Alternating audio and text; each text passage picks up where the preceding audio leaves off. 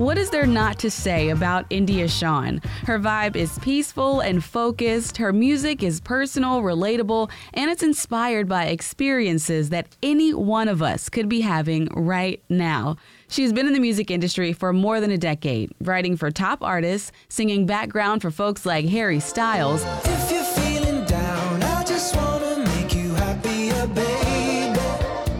And now hitting us with her most recent project, Before We Go Deeper. It's launched classics as Cali Love.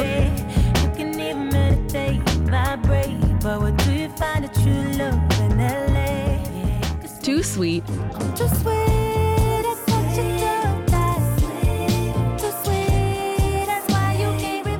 And the Billboard charting single Exchange.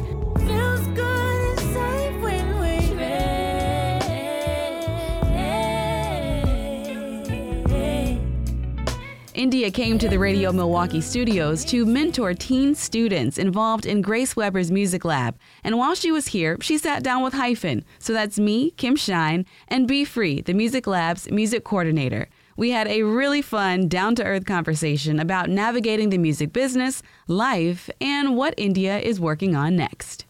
India, Shawn. thank you so much for just being here, for performing uh, for our session earlier for Grace Weber's Music Lab, being here for the kids, everything. Like, we totally appreciate you. And I know that it took a minute mm-hmm. for you to get here to Milwaukee. You had definitely a journey to get here. So, how are you feeling at this moment right now? I'm happy to be here. I am overwhelmed with gratitude and I'm delirious um, from the lack of sleep of it all. But you know, the positive energy is is fueling me right now. It's keeping me going. We are so appreciative of having her in this space today. Thank you both. I've been looking on your social media. Okay. Because I mean, you know, don't look at my tweets. No, I'm just kidding. yes, experience. When you interview an artist, you got to do that deep dive. Yes. So I'm like, I've been looking at all this stuff, trying to figure out, okay, what is she doing? How's she feeling today? What can I pick up on? And you actually, I mean, you're here, which is awesome, but you just came off a of Grammy Week.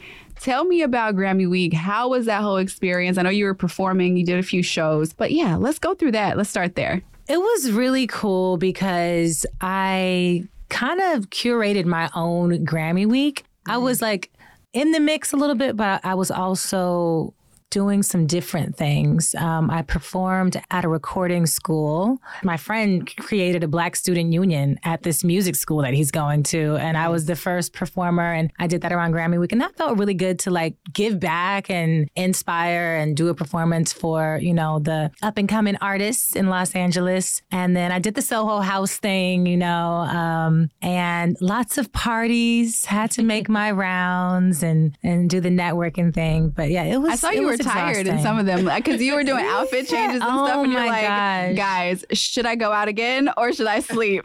right? Yeah, and I I chose the going out. Yeah, yeah, I chose the going out. I appreciate this little uh, go to on how to do Grammy Week. Yeah, uh, that's definitely one of my goals in life is to actually be able to make it out there. Mm-hmm. Uh, this past year, I actually did recently get inducted into the Grammys, so now I'm like, okay, how do I get there and actually take part in these awesome parties and see yeah. these amazing shows from artists like India Shawn? And Just fly on out, girl. Listen, it ain't that. It's not too deep. I have to no figure out outfit changes. I'm inspired. I'm inspired. For artists who are up and coming, or maybe even they're more established, but they've never been to Grammy Week, mm. what exactly are the benefits? Yes, the networking and stuff like that, but how do you really get yourself in there? Oh, that's a great question. I'm navigating it. I'm learning still. But for me, it's it is like showing up and performing. You know what I mean? It's just like finding opportunities to be seen and to showcase my voice and, you know, not like you said, not just being out partying, but actually connecting. I love the fact that you said you curated something specifically for that recording school too. Because mm-hmm. uh, part of the reason why India is out here with us today is because she's doing something similar for our kids here at Grace Weber's Music Lab. Yeah. If you guys at home are listening, this is the monthly music ed program that we have presented through HYFIN, where we teach kids about the music industry from folks who are actually working in those jobs. India, being the incredible singer songwriter that she is, has firsthand experience. So, along with performing, she's also going to be sharing her insight on these sorts of things with our team teens. Yes. You know, you're talking to the teens, you're coming for Grace Weber. What does that give you? Yeah. It, it gives me what I what I didn't get, you know? right, right. Um, you know, I didn't have a whole lot of support on my journey. And um, I don't blame family because I, I know that my mom was like doing the best she could. And yeah, I, I just didn't have a lot of support. And even just amongst the industry, you know, hoping that such and such would mentor me or, you know, like it just, it never happened. So it feels good to be able to be that person and plant those seeds, offer whatever words of experience, advice, wisdom I can share, anything, you know, um, I think it's so helpful and it, it feels good to be able to do that. And you've been in the industry total more than a decade. Oof, you know, yeah. don't be telling him I age. No, just kidding. you look like you're 18. You've, you've been doing this since you were like Since five. I was two. No, Right. just- Gerber baby. right, Gerber Baby Records, right? I did start pretty young though. I came in around 15. So yeah, around 15. I think it's really cool that you have this insight of like, I didn't have these sorts of examples when I was coming up. Because I think a lot of us can relate to that on many different facets. Like, so if you didn't have that or see that, you can be that now for other people. Because there's one thing we all cannot stand as a gatekeeper, mm. you know? so being able to give back the way that you are and show by example, Yeah. this is how you can lead and lift up the people that are coming and doing the same thing, I think really speaks volumes. Thank you. Since you've been in the business for so long, um, and things have changed since you were 15 years old, clearly, what is your big takeaway now for folks who maybe want to either be writers or they want to make that transition? Like, what what would you tell them now? You know, it's such a different industry now with social media. And I think everybody has the availability to put themselves out there and like TikTok, you know, just to hop on there and, and sing and you can grow your your fan base like that. It's not as, I guess, hard as it was for me coming up.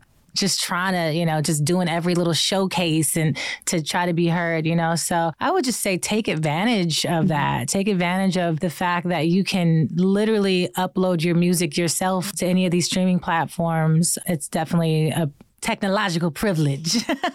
I think one of the most recent examples of what you're talking about is also with like PinkPantheress. You know, like that's mm. literally how she got her start in what she's doing now. She just kept uploading her music, resharing it on a con- very consistent basis, and now we have this wonderful thing called "The Boy's a Liar Part 2. hey. One of my favorite songs. I can't get out of my head at the moment. I know that you write most of your songs, if not mostly all of them, and you are a very talented writer. Thank you. And you cut, you came up in the church. You get your inspiration from clearly everything around you. Because if you if you read your lyrics, if you listen to them, they are they hit. You know what I mean? They Hmm. thank they, you. they really really do.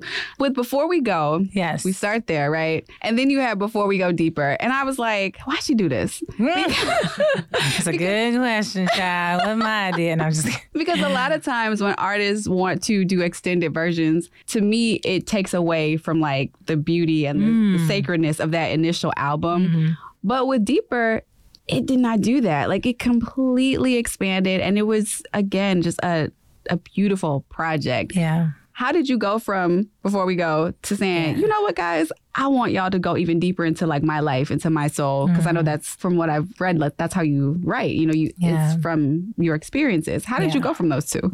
Funny enough, I mean, Deeper was always the album.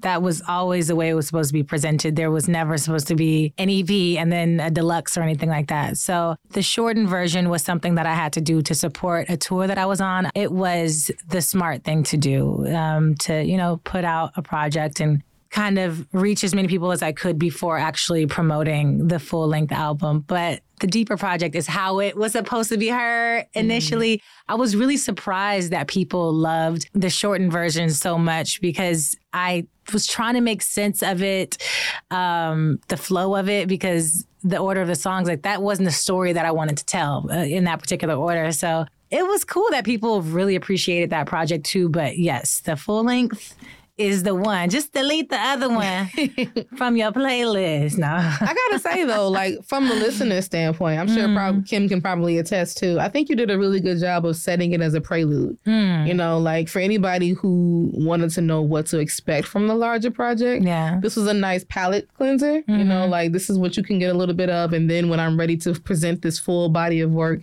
in all of its glory, you've already had a little bit of a sonic teaser, so your ears and minds are already set for what you're getting ready to receive. So I think that, if any regard, that you did a really good job of, of doing you. that. So don't don't sell yourself so short. Ah.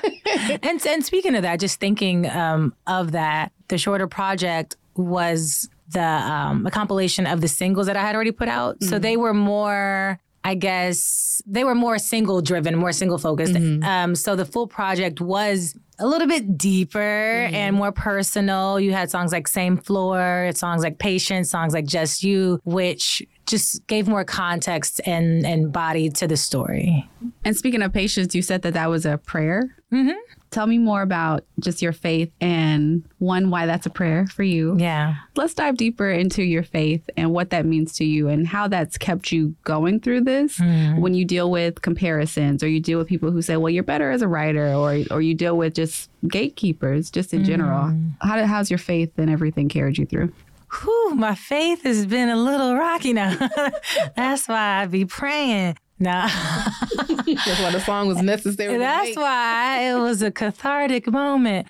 No, um, but definitely, it, prayer is a part of my lifestyle and my day. My spiritual practice, you know, uh, is so important to maintaining my sanity in this career and in this industry. And yeah, it's, it's huge for just creating trust in my relationship with God and like trusting that I am on my right path and trusting that no matter what it looks like, things are working out for my highest good and that, um, yeah, all is well.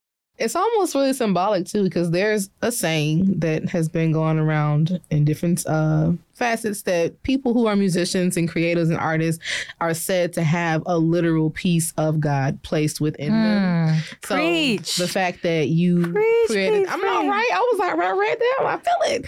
But the fact that this song was a prayer for you, it's almost like a full circle moment. Like you're mm-hmm. taking the gift, the literal God given gift that was given to you, and using it to create this moment of manifest and, and peace and just discernment for yourself. So Yes. I think all of that really falls along the lines of the same path.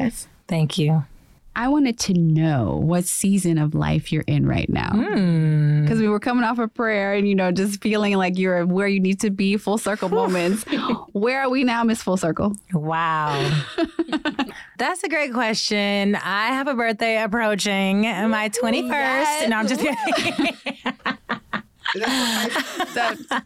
no, I'll be an Aries. I'll be an Aries. I am an Aries. I mean, like, like you could, like you could choose. You know I'm what I'm saying, right? an Aries this year. No, I've always been loud and proud. But I, you know, I know that we're always going to keep learning and growing. But I am at the end of a cycle, a certain cycle, and I am done learning these lessons, y'all. I'm done learning the hard lessons as it relates to relationships and my worth in relationships and just attracting what's good and healthy for me. I think I'm, I'm I'm in a good place with that. So I am excited about the new possibilities that are coming into my life Yes, with this yes. new mindset. Uh, exchange. hmm Is that your first song that's hit the Billboard charts? Yeah, I think so.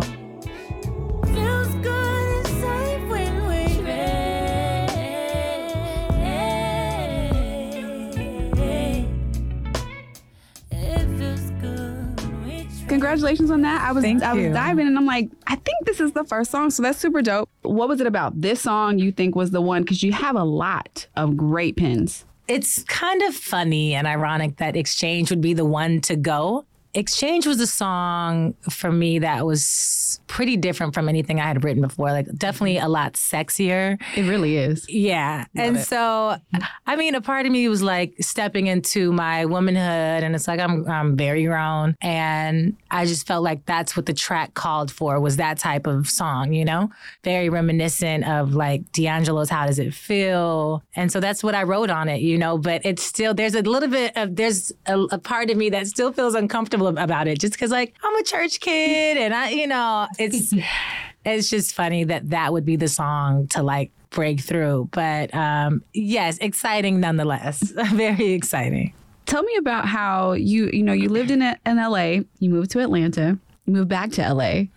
How has each of those places contributed to your artistry, contributed to your grown womanhood, and to everything that you've been writing so far? Well, though I grew up in LA, I really feel like I became a woman in Atlanta. You know, I finished high school and went to Georgia State in Atlanta. And that's really when I started my career as well, just performing all over the city with my friends, for my friends. I'm in the audience, they in the audience, you know, um, just forming a community um, in the industry, um, real relationships, you know. And so Atlanta was definitely like good grounds for building and planting and growing and I there came a point though when I was like, okay, um, I'm starting to feel like a, a medium sized fish in a in a small pond, and I just need to be overwhelmed and intimidated, and I need that extra push. I need that energy so that I can grow, you know. And so I was like, I'm gonna go back to LA, see what LA is giving, and it's been good. I mean. I came back and was delivering Postmates, just struggling, trying to You're kidding. I swear that is how I actually ended up getting my record deal. Um, I had a, a chicken drop off that uh, that ended up being for one of my friends who's a songwriter. Shout out to Britton Newbill. We uh, wrote a few joints on my album together actually. But uh, after our reunion, um, but yeah, I had to deliver some chicken to him. It was very embarrassing, and uh, but we reconnected and. I ended up meeting his manager, who then got me my my deal with Epic Records um, just months later. So you just never know. When did you move back to LA? I moved back to LA uh, like 2018. 2018. Mm-hmm. That's dope. I do want to take a moment just to shout out the fact that you honored that you worked at Postmates while you were doing that because mm-hmm. people need to understand there is literally nothing wrong with supporting yourself in the midst of working a full time artist career. You know, Yeah. people seem to think that if you're not doing the whole shebang bang, like I do nothing but eat, sleep, and breathe this, and then I just go and do whatever. Like we all have to do what we have to do. Make your ends meet, but also keep pushing your art. And I think that it's really inspiring that you were doing that, that you were discovered in the midst of doing what you got to do. Yes, So kudos to that. Thank you. Yeah, I, I never was one to like have the starving artist um, story of like I was in my sleeping in my car. I mean, I had some hard days for sure, but I definitely was like, I gotta pay my bills. I gotta eat. You know, so I juggled lots of odd jobs while singing background, while recording, having placements on the radio. Like I still was working. So. Two words for you Harry Styles. I know how you feel about him. I know that he sent you flowers. I know that you. Oh my God! Let me stop! Oh my God! Wait, oh, okay, we're we're not trying to start anything here, but you know, but um, and I know that you were on the album of the year. Come on, talk about Harry Styles. It's just so funny. I thought about Harry the other day, and I'm like, I've sung background for him a good amount of times, and I would even in my where I am now in my artistry, I would still I would sing background for that man any day. but I was like, has he caught on to the fact that like I'm kind of in love with him? I don't know. um, and he's like, this is not professional. I don't know. I'm, I might be making that up in my mind, but uh, he is amazing. Love me some Harry. I will sing his praises until the end of time. I mean, not only is he super talented, but he's just like equally as kind and um, genuine, humble. Such a such a cool person. Definitely like the coolest superstar. I know that you you love Brandy, you know, you love Aaliyah, Mariah Carey, all that stuff. But I wanted to ask if you have heard of, and I know you've heard of one of these these artists. But listening to you, you remind me, or you put me in the mood of two of my favorite indie artists, which Oh. is um, Dawn Richard and Diana Gordon. Oh, I love both of them. Yes, please Are we gonna get something? Because I think you you met with her. Um, I think you met with Dawn during Grammy week. I actually did a. She has a show series that she does in LA, and yep, I performed um, at her show during Grammy week. It was awesome. She is such wow. She she does it all. Okay, she's. let- I'm not gonna put all her business out there, but like in terms of like the production Yes. of her shows, she's doing every aspect, and it's crazy to see. Um, shout out to Dawn, to Dawn. She's one of the hardest working, most talented people I know. Um, and Diana, I'm just a fan. I've been a fan for years. I, Yeah. Everything she does. And I'm happy that she's having this. It's going to be bigger than a moment because what she's doing is timeless and classic. But, you know, everything she did with Steve Lacey, which is just blowing up, and everything that she's got going on for herself, too. I just, I'm a fan. I love how both of them, if you followed their entire careers, like where they started, you know, like Dawn with Diddy, and then you have Diana when she was Wynter, you know what I'm saying? Mm-hmm. And then they just completely transformed and they are doing it on their own terms. And Yeah. that's what I see from you. And like, you know, like B said, you're humble and that all of that with your journey is super respectable. And I feel like if you don't hit, if they don't hit, like what's going on with the world? We already, we hidden. We hidden. We got to define what success is for us. Thank you. know? There we go. And for me, mm-hmm. for a long time, it was just to be able to wake up and sing songs and not have to worry about a job. And that's what I'm doing, mm-hmm. you know, and I'm grateful for that. And I think people do have this like expectations of like, oh, when are you going to win a Grammy or when is it you're going to have, you know, a, a hit song or whatever. But like, and I want those things too. Yes, Lord, give them all to me. But I'm happy. I'm happy with how my life is and, and the fact that I can just like make music and do yoga every day. that's great. you know, we have before we go, we have before we go deeper. Yes. You did your tour. Um, are what else can we expect? Are you going to have another round of tours? Are you going to come to Milwaukee? Like, what's next? Yes, I am um, crossing my fingers for another tour this year, and of course another album. I'm trying to put it out. I'm I'm really hoping for two projects this year. Like the rate that I'm I'm creating right now, I feel like I could release a couple projects. Thank you so much for sharing all of this with us. And thank you for exuding your presence, not only with our airwaves, but with our in person audience in the Studio Milwaukee session. Yes. Thank you in advance for sharing your gifts and knowledge with our teen audience during Grace Weber's Music Lab. And thank you for letting people know that this is something that's achievable and who you are and what you do. Just you in general, your presence is wonderful, very calming. And so, again, we definitely appreciate you for coming. Thank you.